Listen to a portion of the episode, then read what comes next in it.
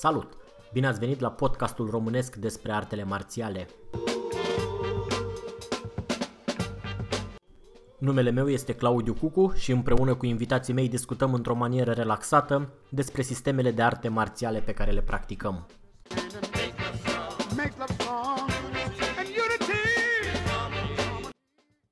Dacă aveți sugestii de îmbunătățire sau recomandări de invitați, ne puteți lăsa un mesaj pe www.shaolin.ro sau pe adresa de e-mail claudiu.cucu@gmail.com.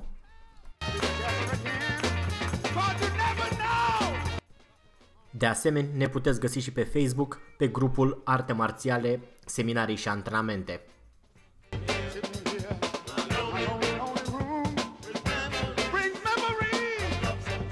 Dacă o să vă placă ce auziți în continuare, ne puteți ajuta dând mai departe prietenilor voștri acest episod.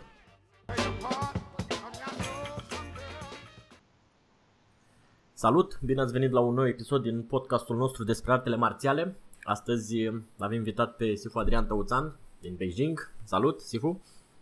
Bună, bună! Ce ai mai făcut? Ce s-a mai întâmplat? Uh, ce am mai făcut? Uh, astea sunt chestii care nu se spun în public. Uh,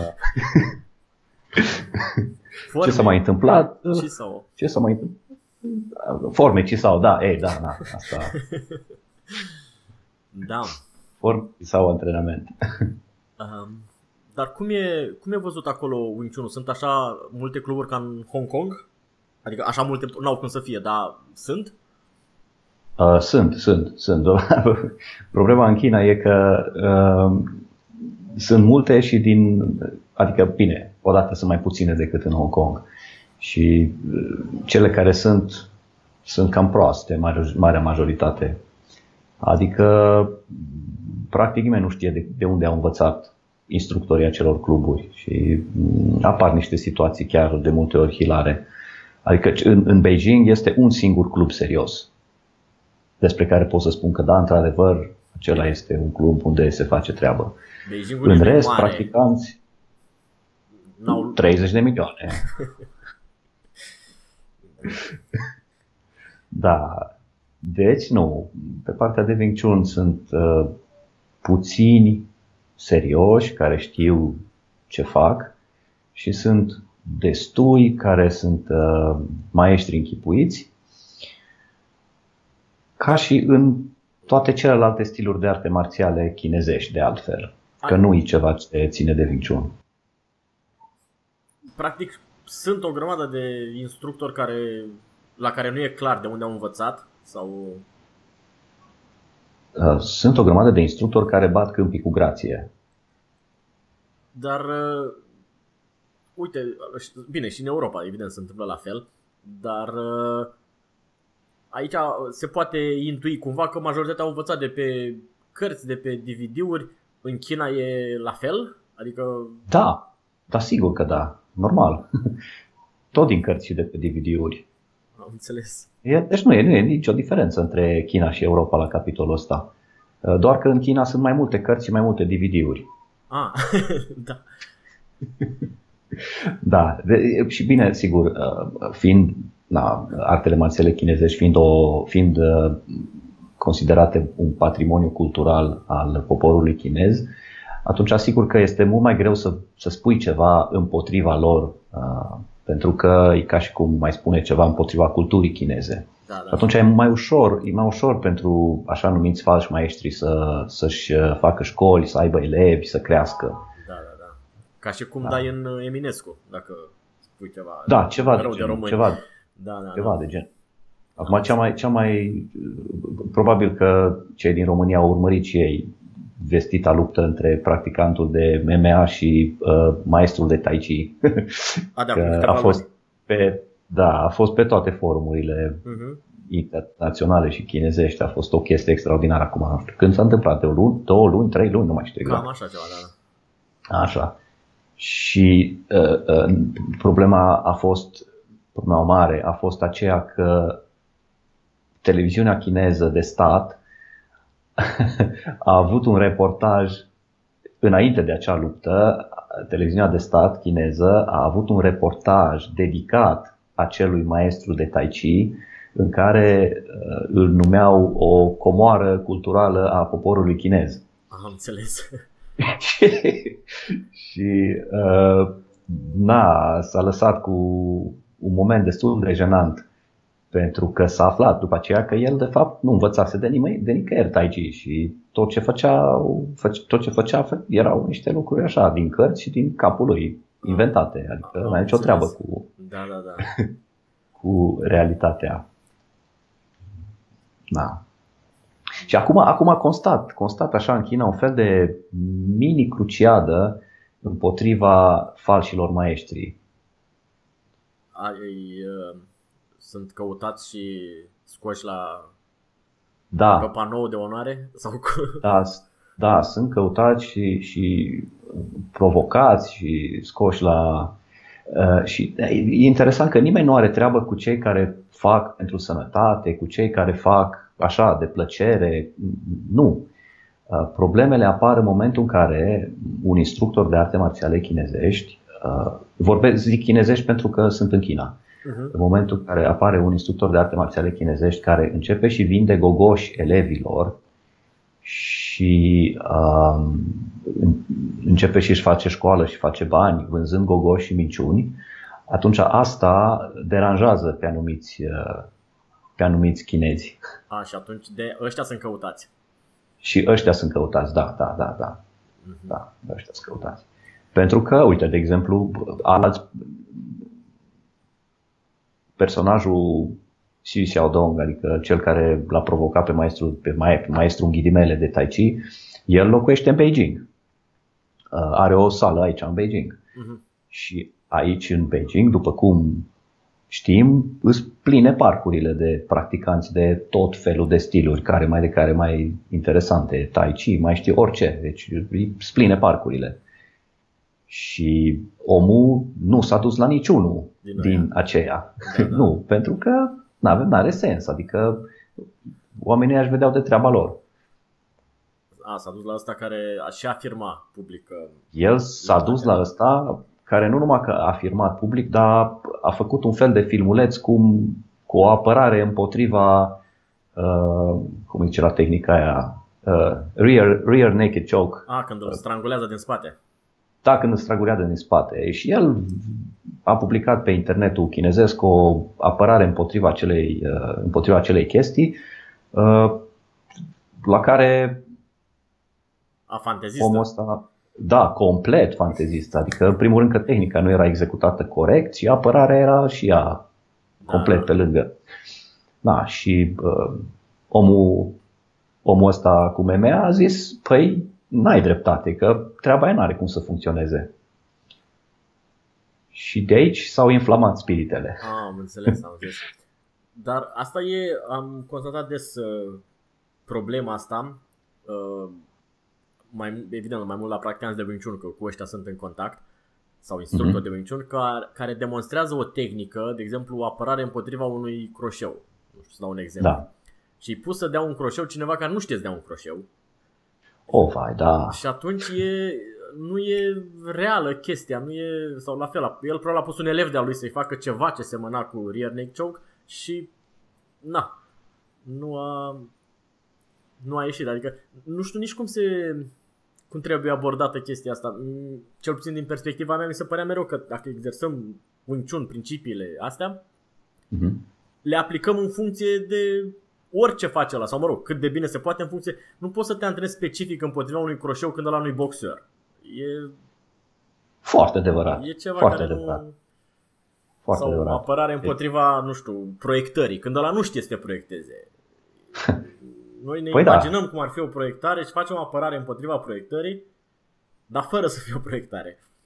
Da, astea, astea sunt niște glume. Asta e așa, un fel de, uh, na, hai să, hai să facem, e un fel de fitness marțial, eu așa zic la treaba asta. Uh, care e ok, adică e în regulă, e mai bine decât uh, să-ți bagi drog la venă la un moment dat. Dar uh, trebuie să uh, îți păstrezi capul pe umeri și să-ți dai seama că până nu te întâlnești cu cineva care face într-adevăr uh, lupte libere sau uh, BJJ sau mai știu eu ce, Shuai Jiao, Hai, Judo, uh, tu nu, tu nu știi ce înseamnă aia proiectare. Habar n-ai. Da, da, da. Adică nu-ți dai seama cum se poate face, ce energie adevărată, deci care vorbesc de energie adevărată care e pusă în, uh, în mișcarea respectivă. Nu îți dai seama. La fel și cu croșeele. Păi da, ce... Na. Dar Hai să zicem că da. da. da. Nu, da, spune, spune. Nu, ziceam că dacă, dacă faci antrenament cu începători, pe de începătorul din start, el habar n-are să dea un croșeu, nu cunoaște uh, uh, lanț, lanțul cinetic, nu știe mecanica, nu are cum să dea un croșeu ca lumea. Uh, cei mai avansați care vin din alte stiluri, ei, aceea da. Aceea da. Cu aceea e altceva. Uh, Problema este că întreba, întrebarea asta apare des. Ce faci împotriva unui croșeu? Ce faci împotriva nu știu cărei tehnici? Uh, adică întrebarea vine ca, ca instructor mm-hmm. și mhm. atunci e delicat. Că poți să găsesc ceva pe loc, dar nu e realist, că nu, ăla nu e un croșeu și contextul nu e adecvat. Sigur. Deci, uite, acum pot o să spun ceva ce nu, nu convine. Că o să tai la montaj spun, atunci. O să, da. Mulți zic că, uite, în Wing nu există croșee, că așa și pe dincolo. Eu vreau să spun că, din punctul meu de vedere, la momentul ăsta, după nu știu câți ani de practică de arte marțiale chinezești și a încercări și experiențe prin alte arte marțiale, eu pot să spun că din perspectiva mea nu există stiluri de arte marțiale chinezești. Să explicităm puțin pentru ascultătorii noștri da. care... există, din punctul meu de vedere, există metode de antrenament. Uh-huh. Nu stil. Da, nu da, stiluri. E, adică, terminologia, da. Da. Adică dacă noi ne gândim că acum, hai să zicem, nu vorbim de ultima sută de ani, că în ultima sută de ani în China s-au întâmplat foarte multe probleme care au făcut să cam dispară artele marțiale de aici. Dar uh, vorbind înainte, uh-huh. hai să zicem peste 100 de ani în urmă, deci să ne închipuim noi că la, ca să fie admis în garda imperială, cineva poate să meargă cu un tai chi din ăsta care se face numai în aer, fără un antrenament serios la sac, fără sparring, fără. Uh, uh, deci nu se poate așa ceva. Uh-huh. Vreau să spun că nivelul la care se practicau artele marțiale chinezești acum 100 de ani era ceva peste, peste nivelul la care se practică MMA de performanță în zilele noastre. Așa. Adică ca deci, intensitate? Probabil, ca intensitate. Deci probabil Uh, probabil uh, aș putea compara, uh, da, aș putea pune egal între MMA-ul de acum cu nivelul la care se practicau artele marțiale chinezești acum 100 de ani. Aici sunt convins de treaba asta. Pentru că artele marțiale chinezești care se practicau atunci aveau, în conformitate cu isloarele istorice la care avem acces, respectiv cu, cu la uh, cărți, broșuri uh, și descrieri, în chineză, bineînțeles, foarte puține din ele s-au tradus în, uh, în engleză.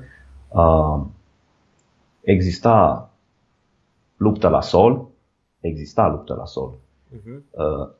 Existau aruncări, proiectări, existau, mă rog, ruperi de membre, existau lovituri cu pumn, lovituri cu cot, lovituri cu picior, lovituri, deci exista tot. Exista tot. Ei, de acolo încolo s-a întâmplat ceva uh, și a, a început a, o, o decădere din asta în artele marțiale chinezești care a dus la apariția unor anumite stiluri care preferă anumite lucruri și practic s-a ajuns la un fel de uh, uh, dogmă. Dogmă din asta. Că în Wing Chun se face așa sau în cutare stil se face... Exact. Da. Se face așa și noi avem asta, dar nu avem cealaltă, celelalte stiluri, deci, din astea. Ori este fals. Este fals. E, e, e o chestie modernă. Da, adică și eu cred, înțeleg la fel lucrurile. Numai, practic, undeva la, după ce se termină perioada de antrenament, perioada de studiu a sistemului respectiv, mm-hmm.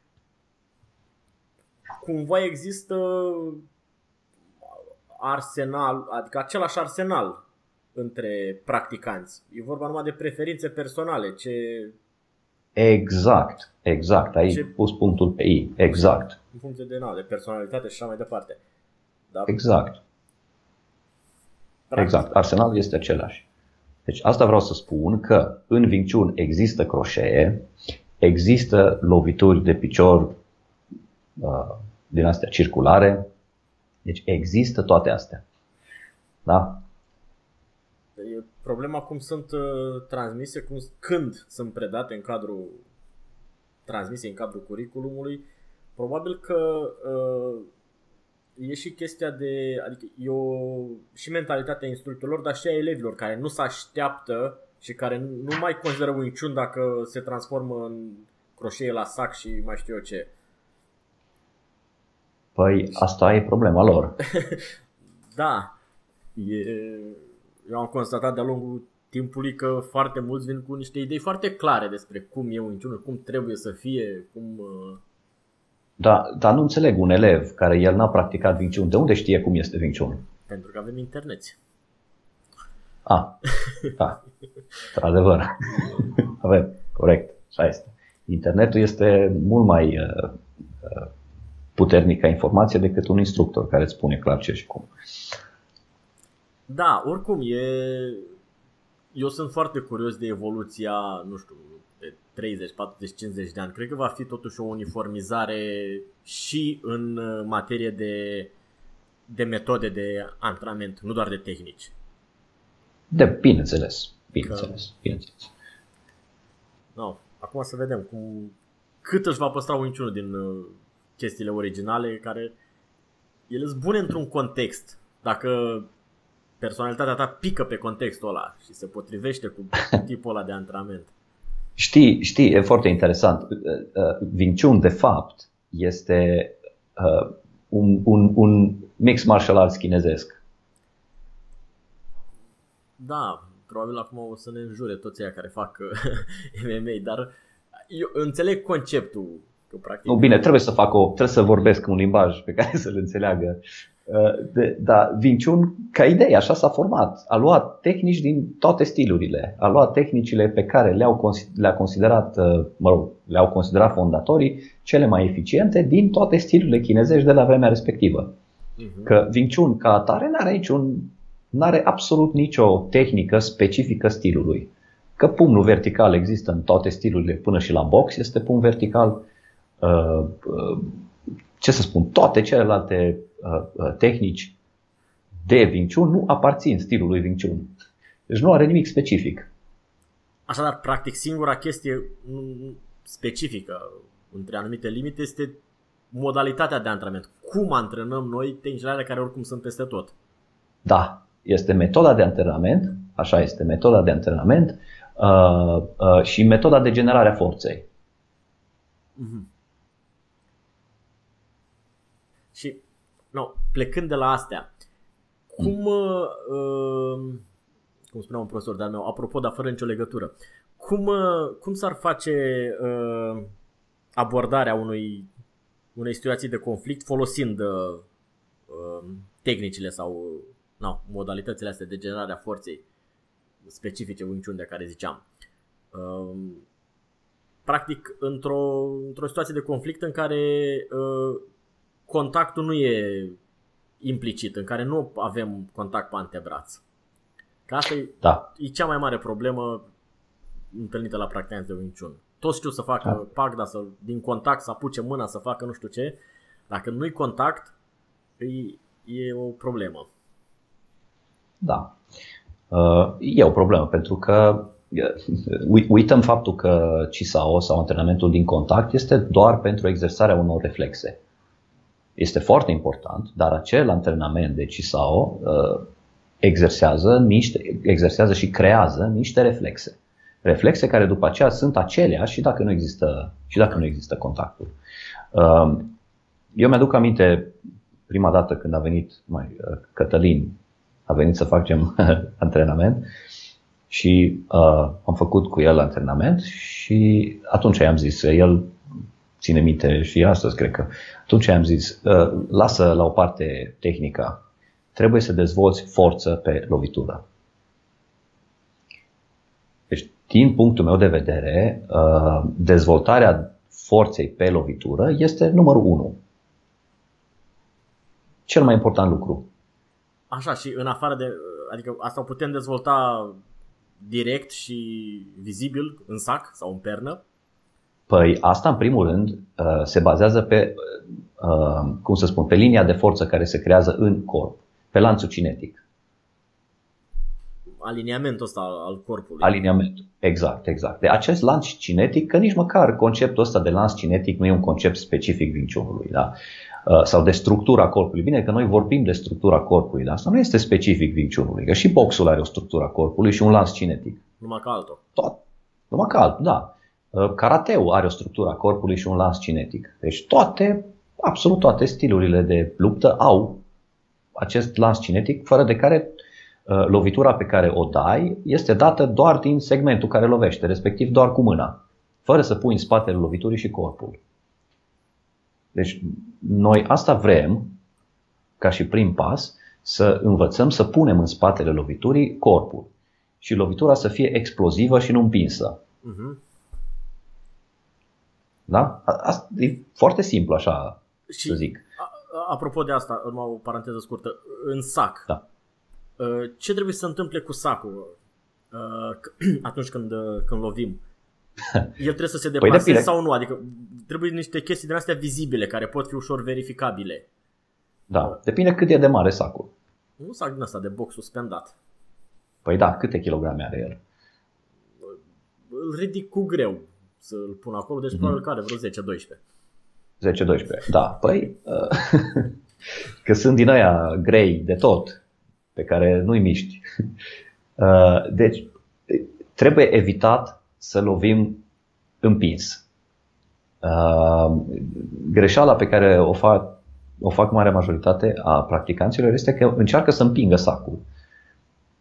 Da, îți dă un sentiment că se mișcă sacul. Da. ai un, un rezultat. Da, corect, da, dar nu ajută la nimic. Pentru că tu nu trebuie să faci, uh, cum să spun eu, ca și cum mai faci împins din culcat cu sacul, da? numai că nu îl faci din culcat, că îl faci la orizontală, uh, la verticală. Da. Deci nu are niciun sens să împingi sacul. Lovitura trebuie să explodeze. Faptul că sacul se mișcă sau nu, asta nu e important la început. Ai, e vorba de senzația interioară atunci când luăm contact uh, cu sacul.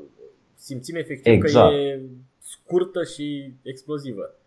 Exact. Și să nu existe tensiune în mână. Când? Înainte de lovitură? Deci, există o tensiune în momentul în care dau drumul la mână. Așa. Da? Există o încordare în tot corpul în momentul în care dau drumul la mână ca să lovesc. După care corpul e relaxat, mâna e relaxată și în momentul impactului apare, uh, apare contracția ce transferă energia în sac. Și după aia se relaxează iar. După care se relaxează iar pentru ca să fie că va urma altceva. Da, următoarea tehnică. Exact, următoarea tehnică. Iar următoarea tehnică, dacă mâna rămâne încordată, nu mai pot face. Că rămân blocat acolo. Uh-huh. Și strict din punct de vedere tehnic, mâna se retrage înapoi uh, rapid? Sau... Absolut, absolut, sau absolut. Ră- poate să rămână uh, acolo. Că nu, e, bine. E, apropo de uh, chestia asta, numai o secundă, că atunci când executăm lovituri de pumn în aer, pumnul rămâne cumva, mâna rămâne întinsă. Da. Se relaxează da. un pic, păi... dar rămâne acolo. Nu e retras da. în fața pieptului sau undeva. Așa este. Dar se relaxează. După lovitura. Uh-huh. Da. Acum, de ce, de ce ca, um, cum să zic eu, didactic vorbind, de ce lăsăm mâna întinsă în față? Pentru ca să învățăm și să, să învățăm uh, uh, practicantul să dea drumul la energie în față. Ah, dacă o retrage, practic nu o să o elibereze pe toată. Dacă o retrage, e ca și cum aș da o pleznită, știi? Ca, ca un plici. Da, da, da. Deci nu, nu, nu las toată energia să se descarce în țintă, ci lovesc și o retrag. E o pleznită din asta, nu știu da, cum da, să o da. descriu aproape că văd acolo în fața monitorului. Dar da. uh, sună, așa, sună așa ca un plici de muște, știi? Uh-huh. Dar practic asta e numai o metodă de antrenament cu mâna rămasă acolo întinsă. Da, bineînțeles că e o metodă de antrenament. Ea nu trebuie să rămână așa, deci nu, nu că nu, nu asta e specificul stilului, să dai și să rămâi cu mâna acolo. Nu, nici vorbă. Este doar o metodă de antrenament pentru a evita uh, pliciurile astea. Da, înțeleg. Și pentru a, pentru a învăța, pentru a uh, uh, uh, învăța elevul să lasă, să dea drumul la lovitură în, în țintă. Să nu o țină în el sau să o tragă înapoi. Uh, după care, bineînțeles că mâna nu va rămâne acolo, mâna trebuie retrasă. Am înțeles. Și să revenim la sac. Deci în momentul când se lovește, mâna e, e relaxată până la impact, când se încordează tot Da. corpul, Da. se relaxează Da. cât se poate de repede și Da. e irrelevant dacă rămâne acolo sau o aducem înapoi, atât timp Păi cât a... depinde. Depinde. Acum, sigur, dacă am atins ținta și vreau să continui cu ceva din punctul în care am ajuns cu mâna, atunci mâna rămâne acolo. Dacă am lovit și vreau să trag mâna înapoi, o trag înapoi. Deci am libertate să fac ce vreau. Da, Ideea e că mâna, mâna nu rămâne acolo la modul că așa e tehnica. Am înțeles. Numai că e cumva uh, la început cred că trebuie să existe un guideline ceva, trebuie să existe o, o, o modalitate relativ standard pentru că prea multă libertate la început te duce la neclarități. Uh, Da, sigur că da.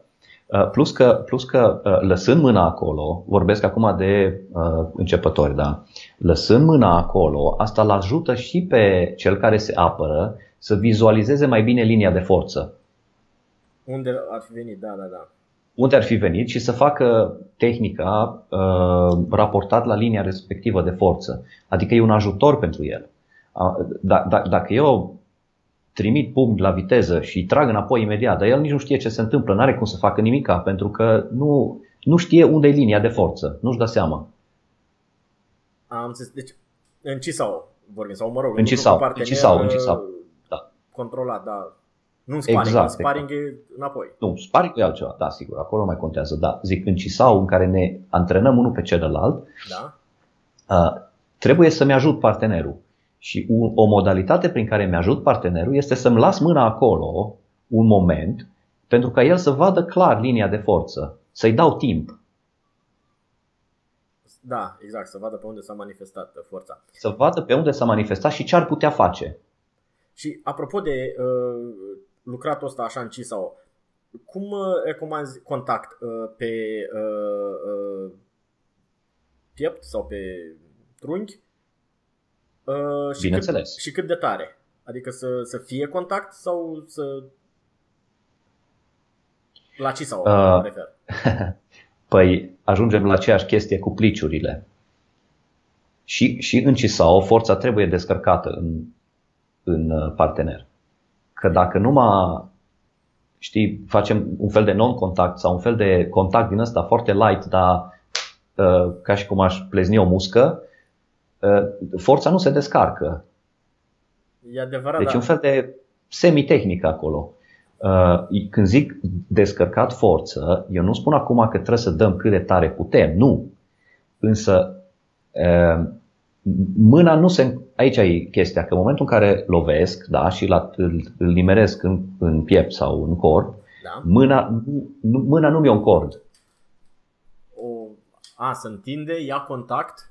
Deci ea se întinde, ia contact, se transferă o bucată de forță, dar din cauza că nu mi-e un cord, da, e alta senzația. Am înțeles, dar pumnul totuși are formă. Să nu se, Pumnul, pumnul are formă, să nu se pumnul are dea formă, degetele peste bineînțeles. cap, Da. Da, sigur.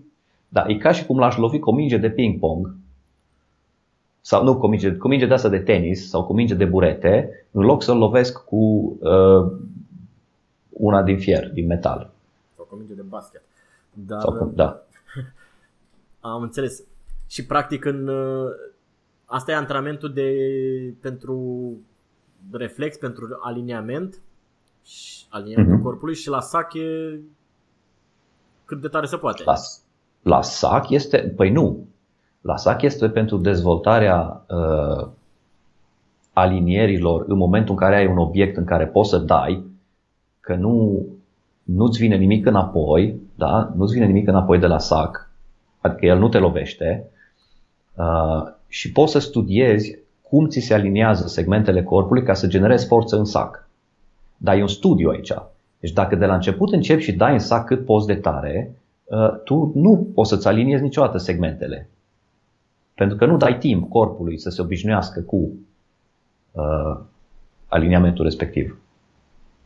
Am înțeles. Deci, așadar, cumva tot progresiv uh, Este prog- da. e un studiu. Și strict, Da, e un uh, studiu. strict din punct de vedere tehnic, um, se, poziția din care se lovește la sac, Uh-huh. are sens poziția neutră? Păi, poziția neutră, nu știu ce să zic, are sens la probabil primul grad. A, După aceea nu mai are niciun sens poziția neutră, pentru că ne obișnuim, te obișnuiești mental cu poziția neutră și ai impresia că ai o poziție de luptă. Da, și am văzut și alții care o folosesc și n-a fost bine. Dar Da. Um, problema este că la o poziție frontală cu un picior în față e Da. foarte greu de uh, limitat sau de controlat uh, tendința de a ridica călcâiul din spate. Păi, pentru că nu se apropie destul de sac. A, deci trebuie stat relativ, uh, relativ aproape. Da, sau să facă pas spre sac. Înțeleg cum se face, numai că am văzut de- des problema asta. Pentru că Mhm. este uh, ei, uh, cei care dau simt imediat că o rotație a corpului le dă mai multă forță, sacul se duce mai mult și atunci dacă Da. apare rotația apare și pivotul și ridicarea călcâiului din spate și practic e așa o directă lungă ca la box sau ca la... Corect. Așa este. Așa este. Avem și aia. Dar uh, dacă, ne, dacă luăm în considerare faptul că Wing Chun încurajează lupta de la distanță mică, atunci dacă tu ești foarte aproape de sac, tu nu poți să ridici uh, călcâiul. E adevărat, da. Deci practic Și din potrivă, ai nevoie de un fel de spațiu, de un pic de spațiu. Și atunci trebuie să trimiți corpul în spate pe călcâi, pentru că de acolo să-ți iei, să-ți iei forța ca să lovești. proiectezi în călcâi practic. Exact. Să apeși în călcâi. Exact. Da. Călcâiul e un punct de sprijin de unde propulsezi pumnul în față. Am înțeles. Dar asta Deci, funcționează, asta funcționează doar dacă ești aproape de sac. Dacă Da. ești departe de sac, bineînțeles că nu ai tendința să ridici călcâiul, pentru că este, ai tendința să folosești un alt tip de lans cinetic. Înțeleg. Uh, și asta practic se aplică atunci când se lovește cu una din spate. Da, cu mâna din spate, sigur. Și când se exersează cu una din față, Când se exersează cu mâna din față, seamănă foarte mult cu jab din la box. Uh, dar și Tot- se, se face prin rotația sau împingerea bazinului în față, exact ca și la Sulim Tao. La Sulim Tao există tot timpul rotația de bazin, da? da. Așa. Șoldul care E, în participă. momentul în care, da, păi când lovesc cu uh, mâna din față, tot de acolo vine forța. Plus pas, dacă e nevoie. Și bustul rămâne oarecum uh, perpendicular pe lovitură. Adică nu se, Da. nu se aliniază ca la baston sau... Adică nu se duce în... Uh, Dacă ne referim la gradul 1 și 2, unde avem de studiat Sulim Tao, atunci rămâne așa. Și mai încolo se poate... Mai încolo, bineînțeles că Se duce șoldul în față Mai- mai, și umărul se de poate. pe aceeași parte. Da, sigur, bineînțeles, mai încolo poate să meargă și șoldul și umărul, orice. Atâta că toate aceste lucruri trebuie să fie făcute conștient, adică să știm de ce le facem și când le facem. Da, și apropo de uh, tipul ăsta de lovitură, la pernă, Mm. perna care e fixată pe perete, Da. e vreo diferență de execuție sau uh, că totuși trebuie, nu trebuie dat foarte la fel de tare ca în sac, mă gândesc. Păi nu, Bine- bineînțeles că nu, că perna e oarecum fixă, deci Se întoarce înapoi. Sigur. Păi în pernă sunt două, două moduri în care uh, se lovește. Unul, în care te așezi mai departe decât poți ajunge perna, Așa. la în momentul în care tinzi pumnul în față din poziția de bază, uh, să rămână un 5-10 cm între pumn și pernă. Da? Deci ești practic în ghilimele prea departe ca să Da. poți lovi perna. Un pic în afara razei. Un pic în afară, exact. Și lovești de acolo pentru ca să-ți exersezi și să-ți antrenezi elasticitatea structurii. Adică să, și cu toate astea să ating totuși perna.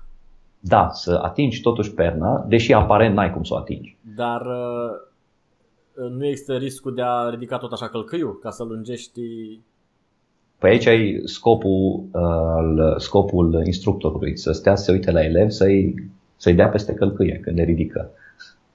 Adică mie mi se pare că e cumva același concept cum e la toate închidere de la manechin, când se lovește cu mâna cumva de pe contra șoldului. Da. Adică sunt pivotat spre dreapta și lovesc mm-hmm. totuși cu mâna dreaptă de pe cu șoldul care e în spate. Exact, exact. Și da. e tipul ăla de elasticitate. Am înțeles. Da, da, da. Da, deci este pentru elasticitatea structurii, ca să, să, să ne obișnuim să nu rămânem blocați acolo și foarte fixi pe, pe, pe poziție. Am înțeles. Asta e o metodă. Și a doua metodă când suntem lângă ea și dăm în ea. A doua metodă când suntem lângă, lângă, a, a, lângă pernă și dăm în pernă. Este exact ca și cum aș pune lângă un perete și aș da în perete. Că este pernă sau că nu este pernă, asta e mai puțin important. Ideea este de a, de a putea transmite pernei șocul, de a putea transmite energia loviturii în pernă sau în perete, fără să întind mâna. Da. Pentru că dacă lovesc perna și fiind mai aproape de pernă, dacă lovesc perna și încerc să întind mâna, mă împing singur în spate. Da, da, da. Înțeleg. Da? Da. Și atunci trebuie să generezi forță de la distanță foarte mică fără să întind mâna. Ok. Și revenind uh, scurt puțin la sac, că, uh, uite, mm-hmm. cum a formulat cineva o întrebare. Um, da. Așa cum o exersează el, lovitura de pumn cu cotul extins include și o mișcare ușoară de împingere a țintei și sacul se deplasează. Practic n-are, sau nu trebuie să fie un criteriu dacă se deplasează sau nu. Nu contează atâta timp cât lovitura e executată, cum am spus, cu șocul de la capăt și cu relaxarea de pe drum. Lovitura, acum eu nu știu, nu-mi dau seama cum o dă, trebuie să simt. Așa, din, așa din, din, din descriere, nu știu. Uh, ideea este că lovitura trebuie să explodeze în țintă. Acum, faptul că împingi ținta sau nu, e o chestie mai puțin importantă în momentul ăsta. Deci ideea e că uh, în momentul în care am lovit ținta, uh, să nu apară momentul că, că eu împing ca și cum aș face o, o de asta, o, da, ca, ca și cum aș împinge o mașină. Da? Exact. Cu, ca și cu o ganteră. Exact, exact, exact, exact, exact. Deci aia trebuie să fie lovitură, pur și simplu lovitură. Deci nu trebuie să mă încap faptul că împing sacul. Trebuie să lovesc sacul. Foarte important de reținut. Acum că sacul el se deplasează, e altceva. Înțeleg. Dar nu trebuie căutat și nici nu considera neapărat o greșeală. Dar um, asta apropo de, de sac, cum e mm. uh, sau cum ordinea în care trebuie să exersate? Uh, Siunim tău loviturile de pumn în aer și cu sacul. Oarecum simultan sau noi tradițional începem tăi cu siunim tău și după aia după o perioadă dăm în sac. Da, da, da, da. E absolut ok. Adică nu întâi în sac și nu, nu, nu, nu, nu, nu, nu, nu. Nu. Păi mai întâi, acum știi, hai să discutăm despre începător total. Uh, în momentul în care ești începător, începător, nu știi cum să ții pumnul. Așa e și riscul, da. Știi, îți, îți rup mâna în sac. Uh, da. Deci cel mai bine este în aer să înveți cum se lovește aliniamentul, să înveți cum să ții pumnul, să înveți când să-l strângi, cum să-l strângi, cât de tare să-l strângi Uh, după care se merge la sac. Am înțeles. Și um, practic um, când uh, când se lovește uh, sacul e uh, apropo de alifiile astea chinezești e uh-huh. recomandat adică nu, sigur că tradițional este recomandat să ne ungem cu chestii dar uh, de la ce punct sau de la ce nivel, uh, de la ce nivel în sensul de la ce număr de repetări, că pentru 20, 30, 50 de lovituri nu cred că e cazul să ne dăm cu chestii pe mâini.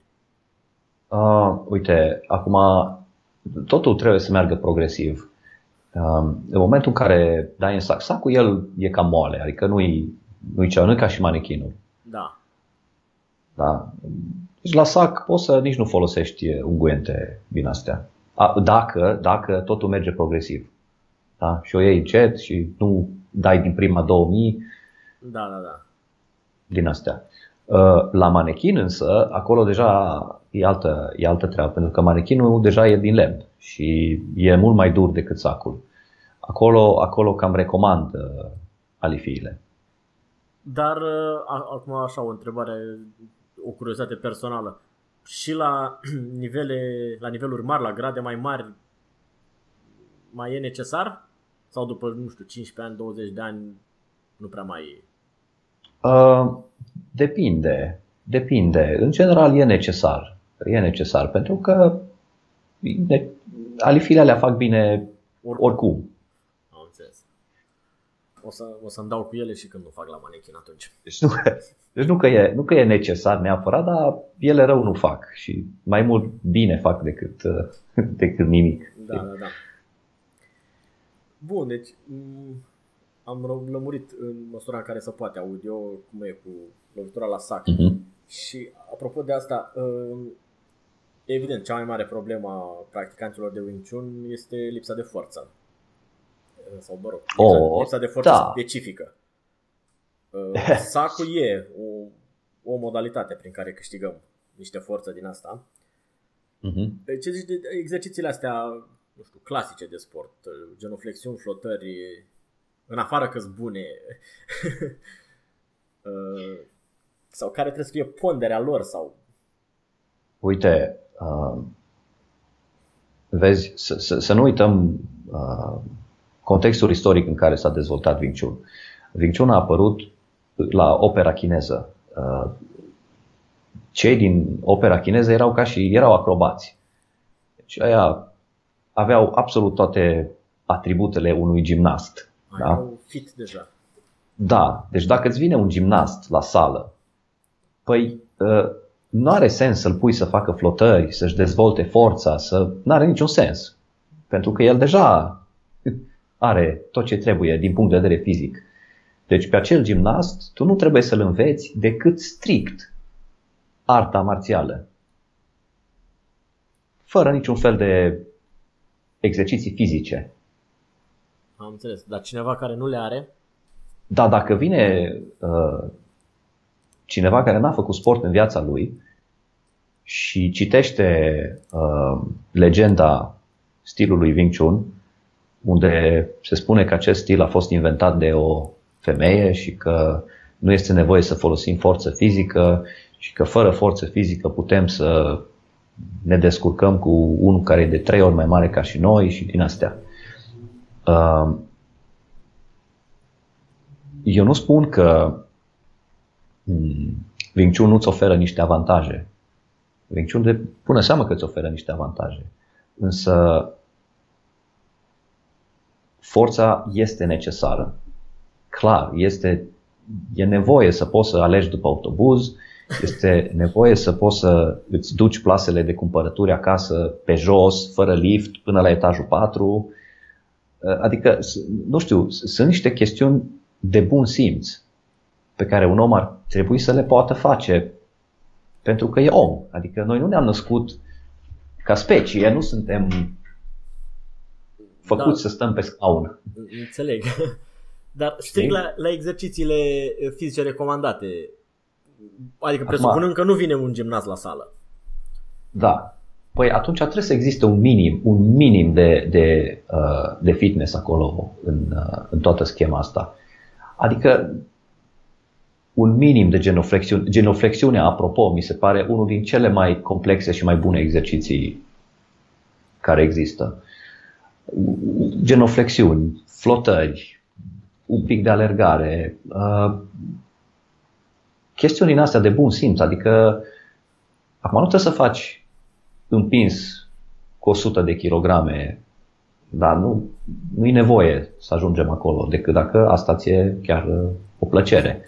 Dar nu e nevoie, însă, însă e nevoie de, o, de un nivel de fitness care să-ți permită să exersezi tehnica de Wing Chun mai mult timp. Eventual să iei mai multe lovituri și...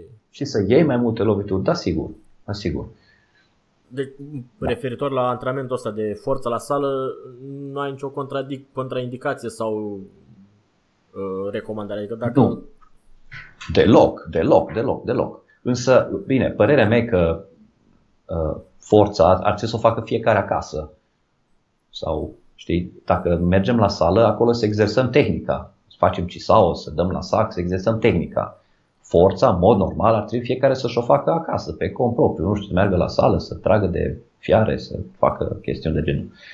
Uh, pentru că, na, dacă avem antrenament de două ori pe săptămână și din cele patru ore pe care le facem, două ore le ocupăm cu flotări, abdomene și uh, genoflexiuni, când mai facem efectiv Wing Chun.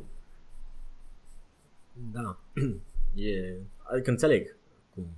Cum. Și uh, asta apropo de forță, dar uh, mai sunt anumite antrenamente de condiționare, nu știu, de diverse metode de întărire a corpului sau de um,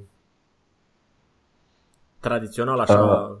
în Wing Chun Păi, manechinul de lemn ăla este foarte bun pentru condiționare sau întărirea corpului.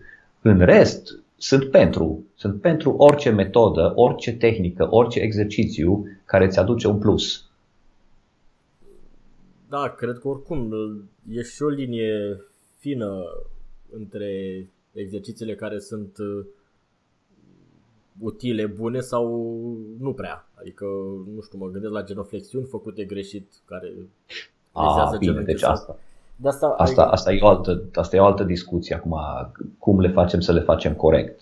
Asta deja e altceva. E, e greu de descris o genoflexiune corectă acum audio. Înțeleg, o să, o să facem la un moment dat una video. Um, da, deci practic uh, forță trebuie făcută. Da. Pe cât avem posibil... nevoie de forță, avem nevoie de, de mobilitate, flexibilitate, avem nevoie. Și uh, rezumând așa un număr de flotări, de preferabil crescător, de la o săptămână la alta. Uh, deci mie mi se pare că orice om normal trebuie să poată să facă fără niciun fel de problemă un 25-30 de flotări. Nu știu, recordul meu personal a fost 140. În tinerețe. Da, în tinerețe. da, da. Uh, apropo de, de număr de flotări, e un site care mie îmi place foarte mult. Uh, nu știu dacă ai văzut vreodată la cu 100 de flotări. Uh-huh. E o, un site care are acolo un algoritm și spune că oricine poate ajunge să facă într-un număr de, nu știu, 6 sau 8 săptămâni sau așa, 3 luni, uh-huh. nu știu cât, 100 de flotări. Indiferent câte poți să faci acum. Trebuie doar da. numai să faci așa cum îți recomandă ei. În fiecare zi nu știu câte repetări și nu e așa primitiv gândit, adică să faci în fiecare zi maxim câte poți, că o să clachezi. Faci un pic sub limita la care poți, dar în fiecare zi.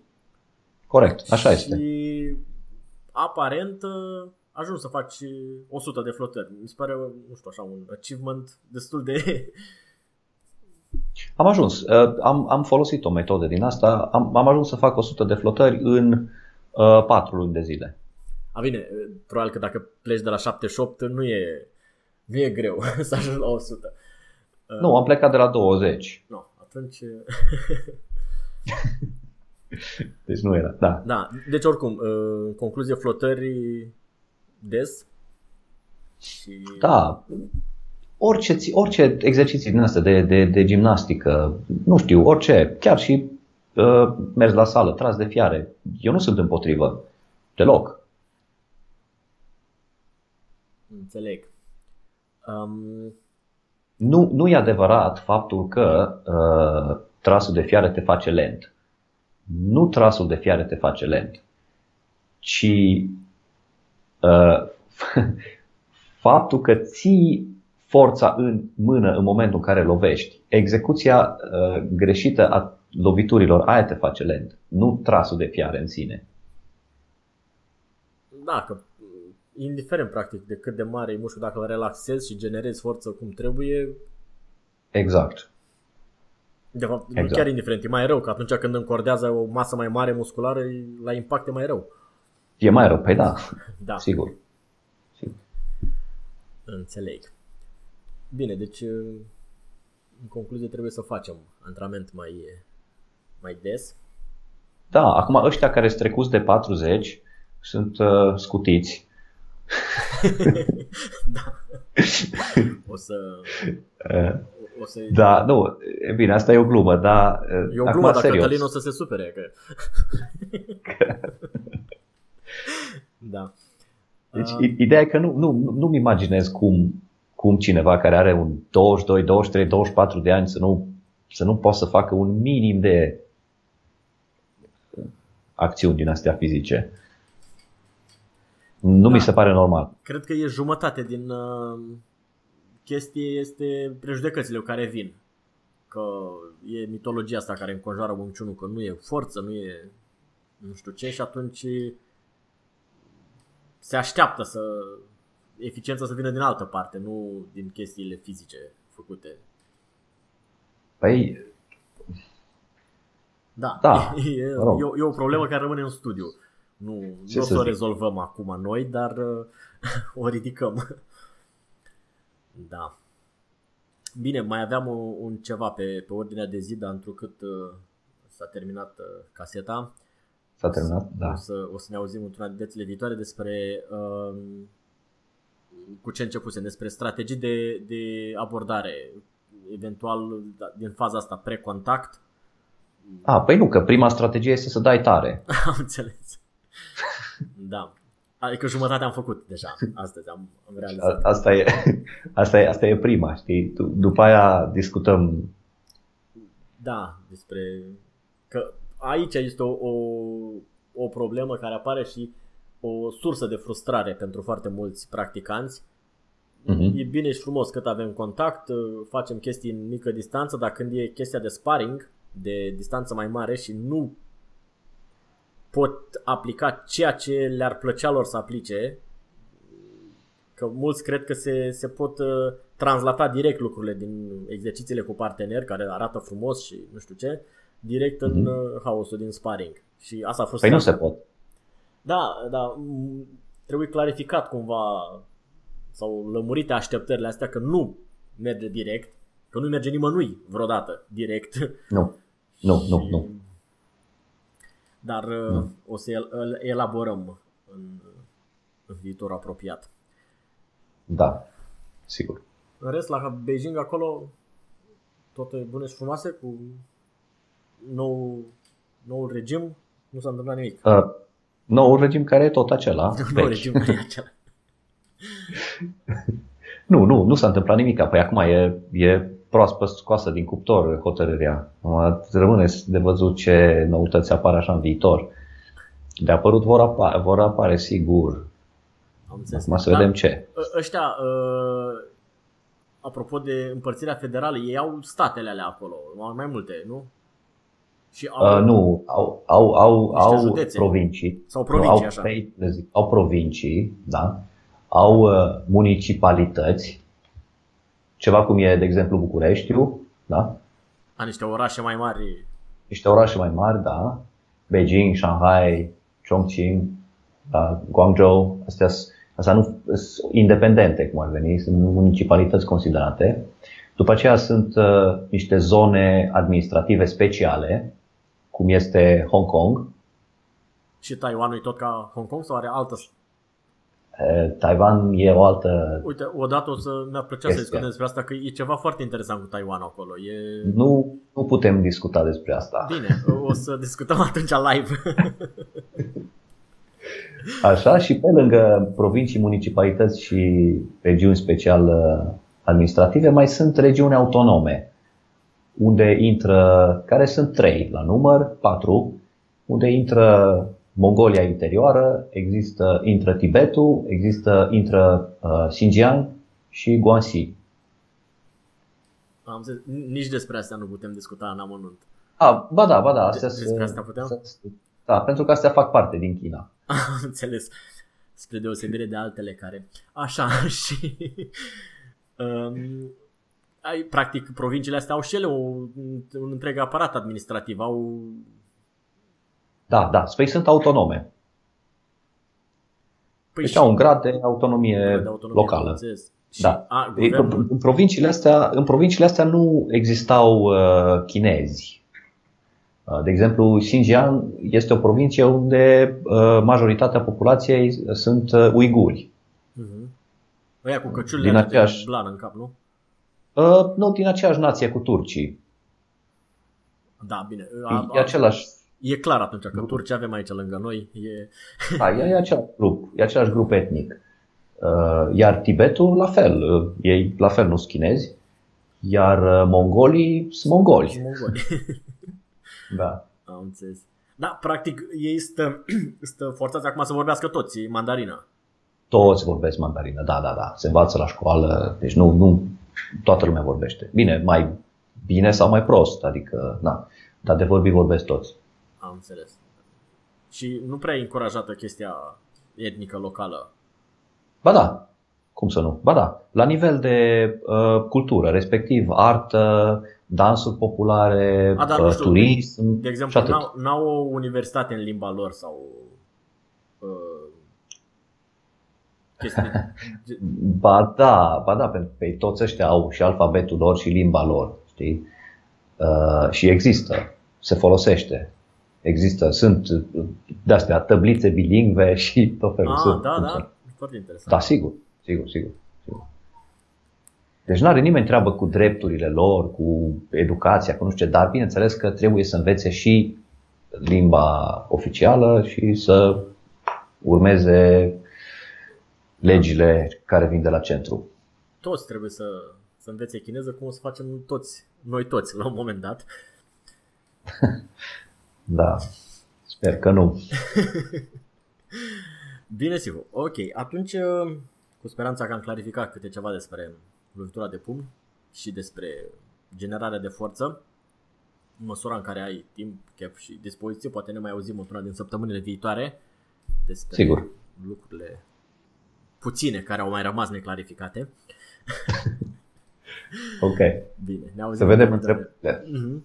Bine, salut, la revedere. La revedere, la revedere.